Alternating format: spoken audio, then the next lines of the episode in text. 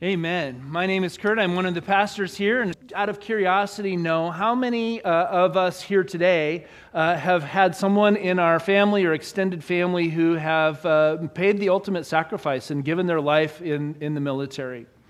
Yeah, quite a few.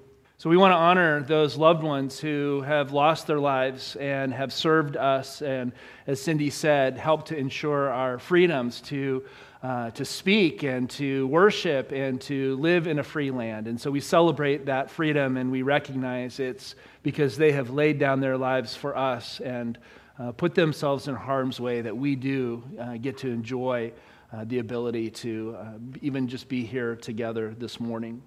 And uh, as we honor those who have uh, paid the ultimate price, and as we turn our hearts to God's Word, uh, we're going to be in our final round of our series, Chasing the Wind, and it's a study in Ecclesiastes.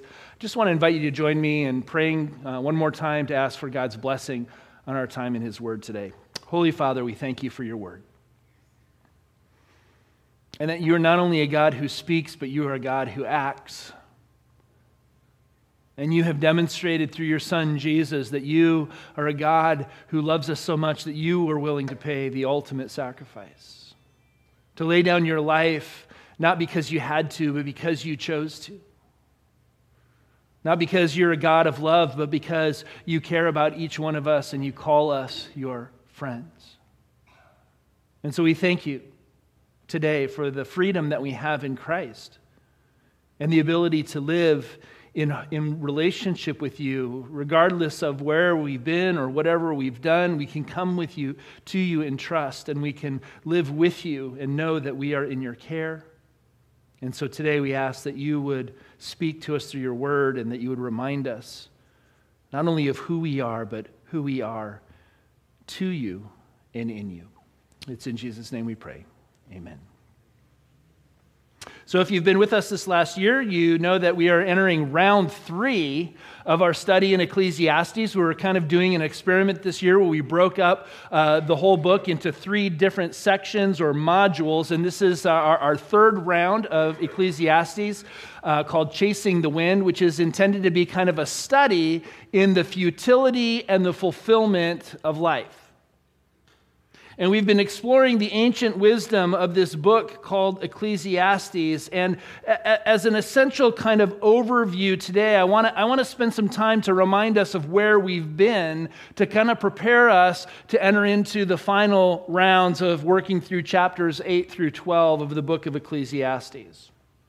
And the reality that Ecclesiastes helps us to begin to identify and to wrestle with in our own hearts, in our own minds is that as we look at life in this world, life under the sun, and we look around at all the people around us and, and the culture around us, and not just in our modern day, but even back in these Old Testament biblical times, we can see that we're surrounded by people who are living for all that this world has to offer.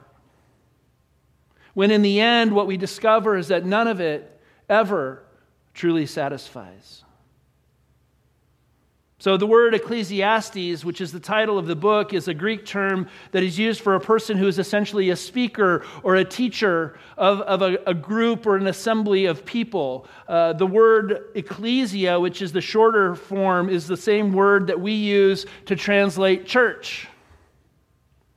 But in Hebrew, this gathering of people was called a kahal, and the teacher, or we might say preacher, was the kohelet. And so, in this context, it's most likely intended for us to be thinking about the, the people of Israel who were gathered together to worship God and to hear the word of the Lord. And so, the author of the book of Ecclesiastes claims to be sharing with us the words of Kohelet, or the words of the teacher, in order to pass on wisdom for life and for hope and for happiness.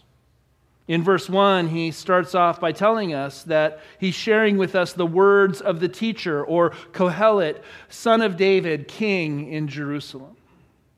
Now, if you remember the beginning of this series, we talked about how if any person might expect to be able to gain from their labors in this life and in this world, it would be in Israel at that time the king. right? Particularly a king like Solomon, who was the son of David, who was famed for both his wisdom and his wealth. If getting ahead of the game is the goal in life, Solomon, to all appearances, would be the person who we would vote most likely to succeed. Yet scholars suggest that based on the evidence within Ecclesiastes itself, it's most likely that the speaker in this book is just simply taking on the persona of King Solomon and reflecting on the reality of life in this world as if he were Solomon, because Solomon is the perfect example to facilitate an exploration of life under the sun. Because the, the exploration and the experiments that he's going to walk us through require uh, the experiences of a Solomon to be able to undertake, which is great wealth and power and wisdom and a whole lot of available free time. and so we also recognize that the real life Solomon is the perfect example of a man who knew God, but along the way, lost his connection to God. And so it's as, it's, if, it's as if the teacher is asking us as we read through the, the, the words of wisdom in this book do you today, like Solomon, wish that your life was better or different or more than it is? Do you struggle to find satisfaction and contentment in your day to day life in this world? Are you always feeling like there's more to do and there's more to achieve and there's more to pursue in order for you to finally arrive at whatever destination is that you think you need to get to when you can finally rest and be happy and be satisfied with the life that you have? Well, Kohelet wants to suggest to us as we read through these words of ancient wisdom that it might just be possible that if that's you and if that's me, there's a fatal flaw in your thinking. There's a glitch in the system that continues to undermine your highest hopes and your best laid plans. That no matter how hard you strive, no matter what you try to do, no matter how many times you fall down and get back up again, it continues to leave you feeling weary and worn out and disappointed again and again and again. And so the teacher pulls no punches. And he gives us his conclusions right from the beginning. We can look in verse 2 of Ecclesiastes chapter 1, where he says, meaningless, meaningless. Utterly meaningless. Everything is meaningless. Now, we talked about how this word meaningless that the NIV uses to translate uh, this passage here is probably an unfortunate translation because he's not really saying that life in this world is meaningless. The Hebrew word that he uses is hebel, or if you're Jewish, you probably have to say hebel, right? Which describes something that really more literally is like a breath. or a breeze or a vapor. So, more literally, the teacher here is saying that everything is but a breath. And so, in a more poetic fashion, as kind of a, a metaphor for life, Kohelet is saying that life is, is fleeting, it's ephemeral, it's here today and gone tomorrow. And it's difficult to grasp and to hang on to. And like breath or wind or a vapor, life is not something that is within our ability to, to grab onto, to manipulate and control. Although it's not nearly as poetic as saying everything is but a breath, I've suggested that the more useful word for our understanding is the word futile. Something that is futile is incapable of producing any useful result. See, it's not that, that life is meaningless, but rather that life can be pointless. Life can be useless. That everything that we try to do to get a leg up, to try and produce some kind of meaningful benefit for ourselves, always leaves us feeling disappointed and unsatisfied. And so I believe the word futile or futility is the best word that captures the intent of what the teacher is wanting us to understand as he takes us on this journey of searching for the source of happiness and fulfillment in life lived here on earth under the sun. And so, given this fleeting and uncontrollable nature of this life that we've been given, the big question that Kohelet asks is this in verse 3 What do people gain from all their labor at which they toil under the sun?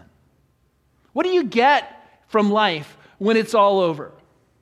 What profit can you find? Uh, when all is said and done, when all the pieces go back in the box and the game of life is over, what do you get to keep at the end that, that you didn't start with?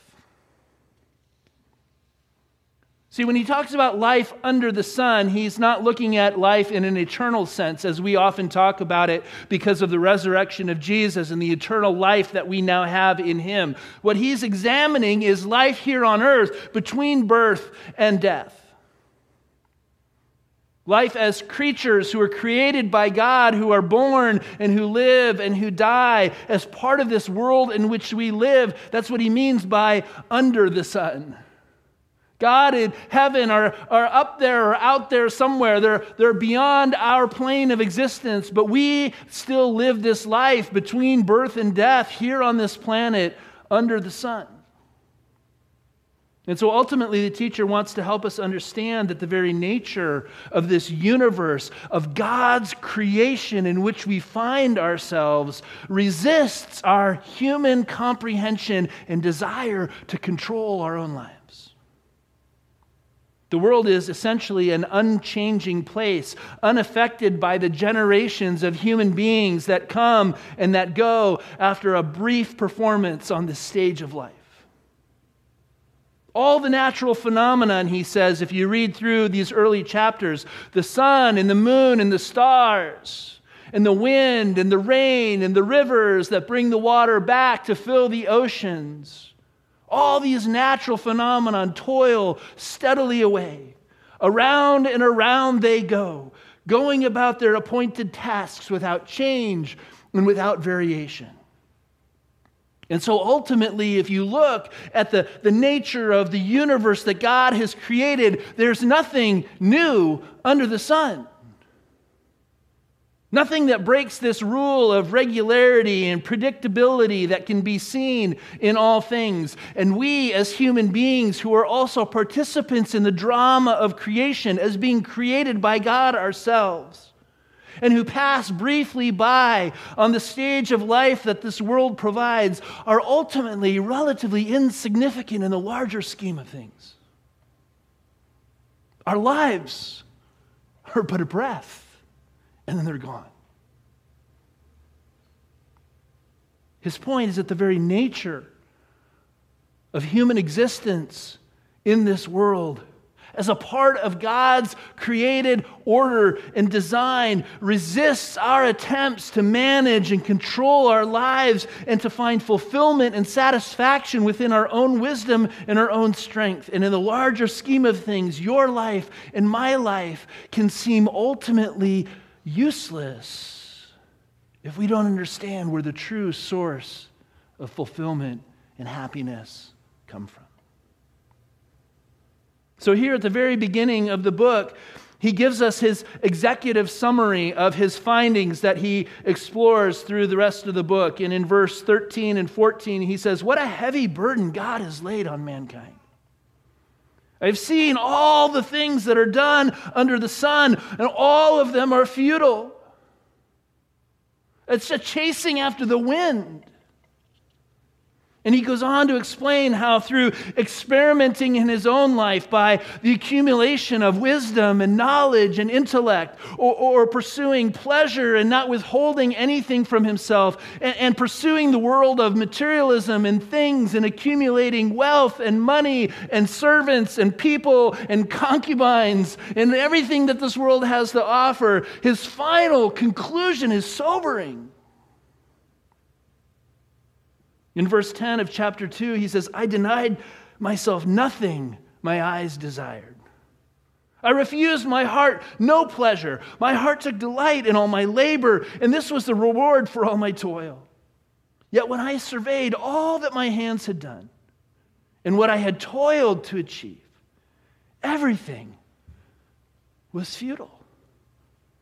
It was a chasing after the wind because nothing was gained under the sun. Nothing created lasting satisfaction and fulfillment. It's true that wisdom reveals that trying to create or manufacture our own happiness, toiling to gain some kind of personal profit out of life in this world can be a heavy burden because, in the end, we have to realize that we have no actual power to control the outcomes. And to try to do so, he's warning us from the very beginning, is to live a life that's like chasing after wind.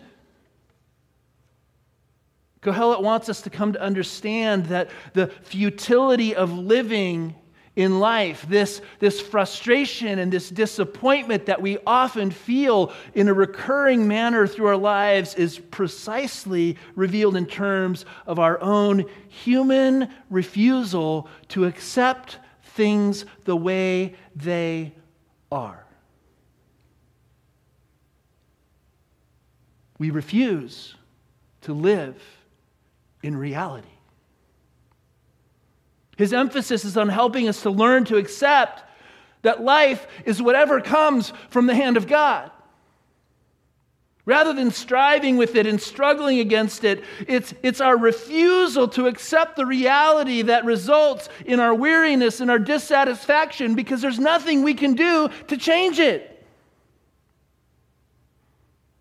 Our human attempts to impose our self will onto our reality in this way, he says, is the foolish undertaking. It's the temptation that we all fall into. It's the lie that we choose to believe that somehow that's the purpose of life.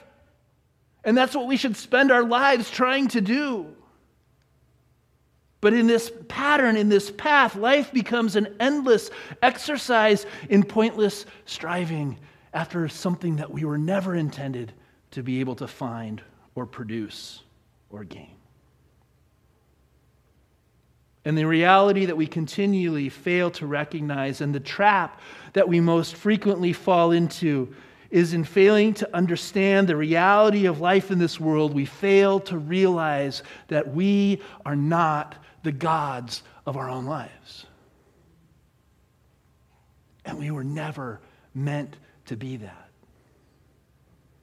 You see, when you look at creation itself, and the Bible over and over again invites us to look to the world that God has made, to see the hand of God in creation. Uh, uh, the, the Bible says the creation speaks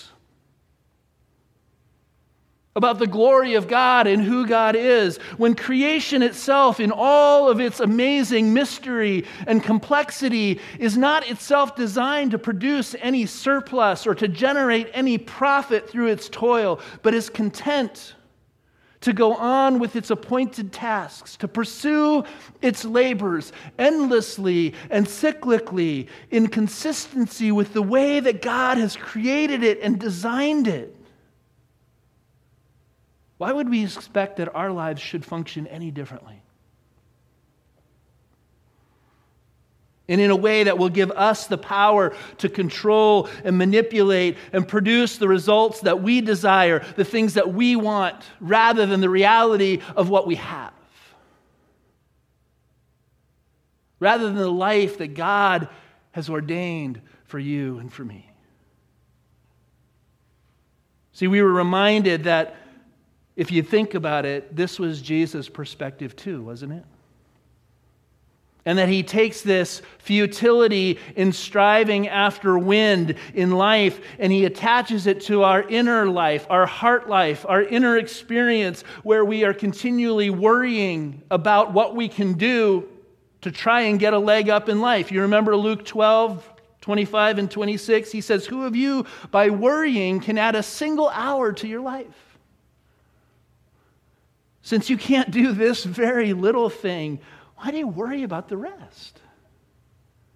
Well, why do we worry at all? Because we're afraid that if we don't do something, if we can't find a way of controlling life, that, that life might not be what we ultimately hope or want it to be, right? And so we fall into this temptation that somehow we have to manage or control or manipulate or find a way to make it work. But it never works.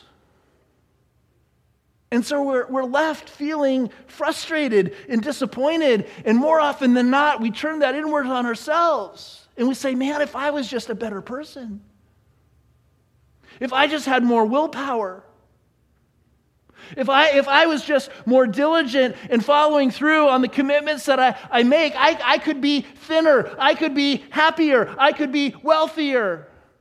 And maybe then life would be what I want it to be. And yet we're reminded again and again and again by Kohelet in Ecclesiastes, by the Bible, and by Jesus that life is meant to be a gift.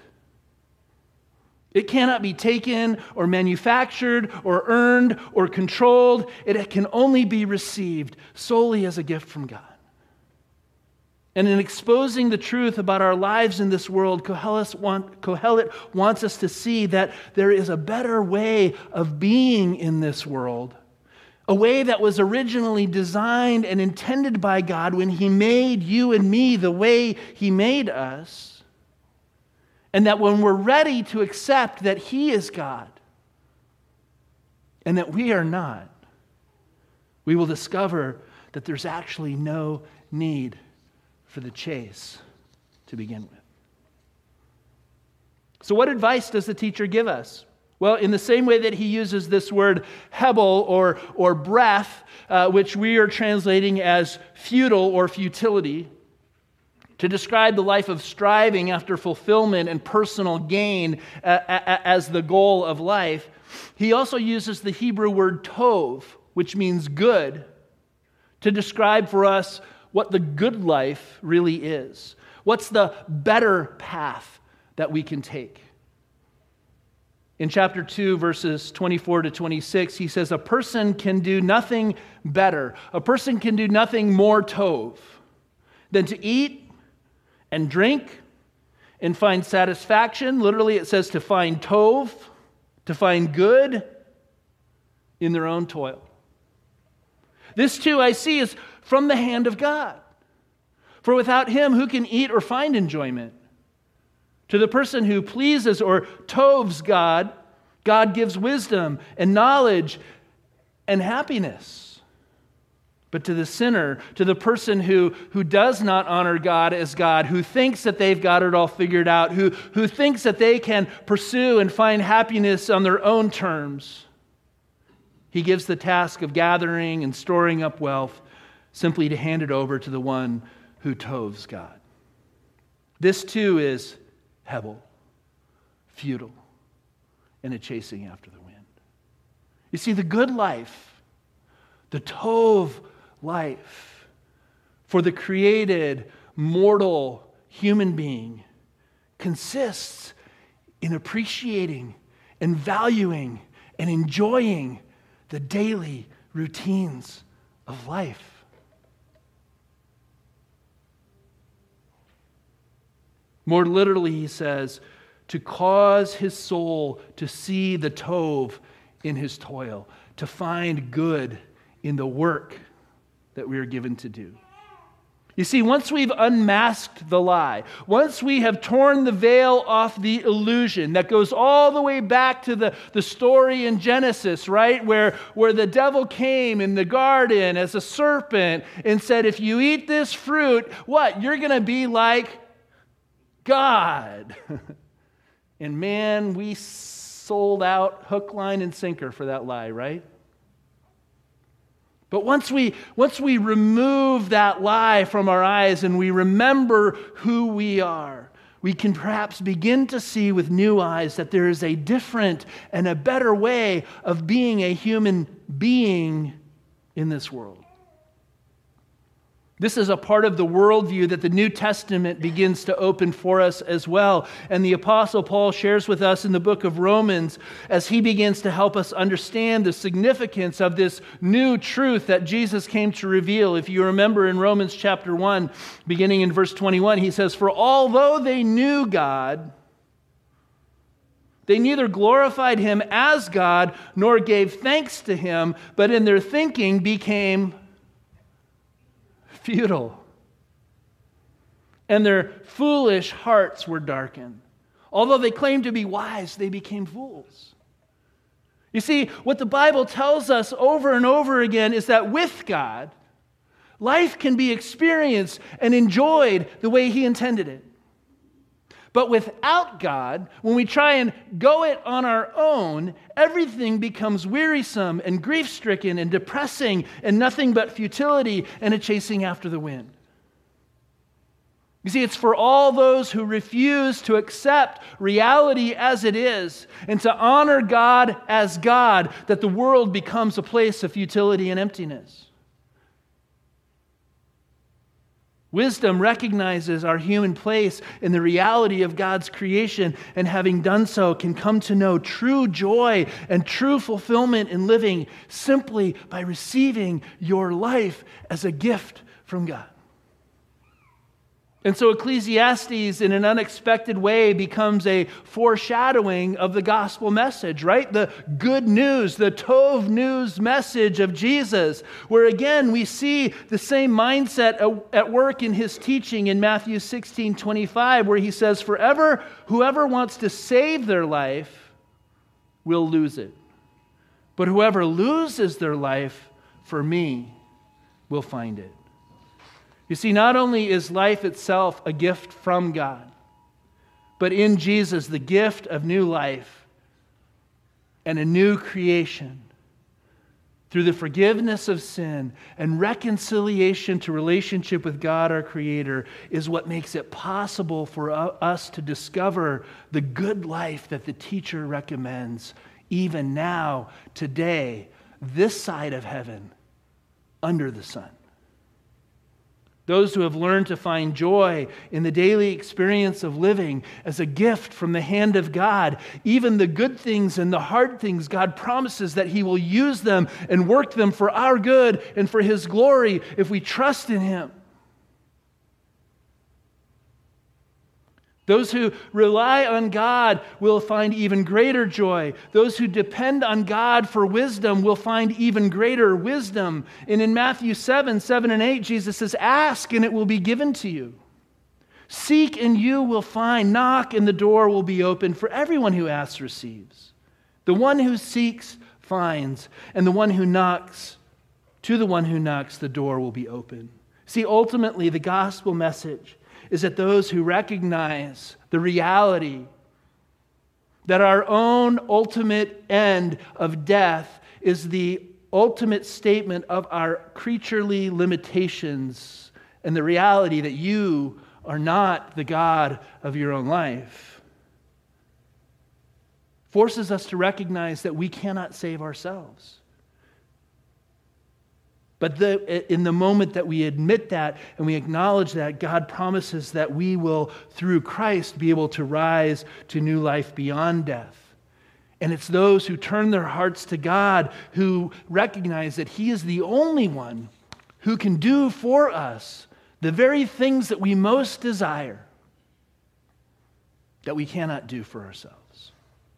And so once we begin to see with new eyes, the teacher tells us, the nature and the purpose of life becomes more and more clear. And we begin to accept that God is in control and that God can be trusted and that we can cease our striving and we can learn to find genuine enjoyment, not only in the life that we've been given, but particularly in the relationships that God has planted in our lives around us.